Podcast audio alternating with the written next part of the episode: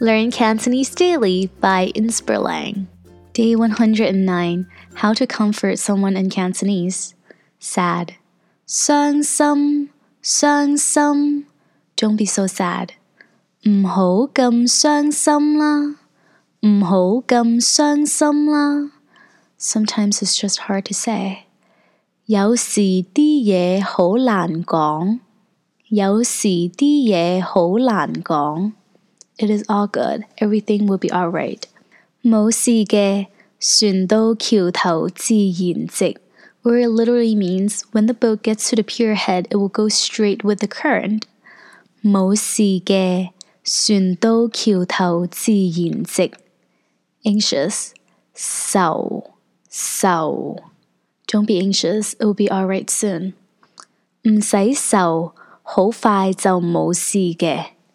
唔使愁，好快就冇事嘅。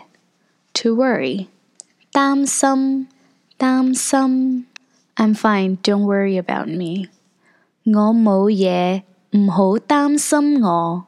我冇嘢，唔好担心我。Thanks for listening. Get our book now on Amazon by visiting inspirlang.com slash lovecanto. See you soon!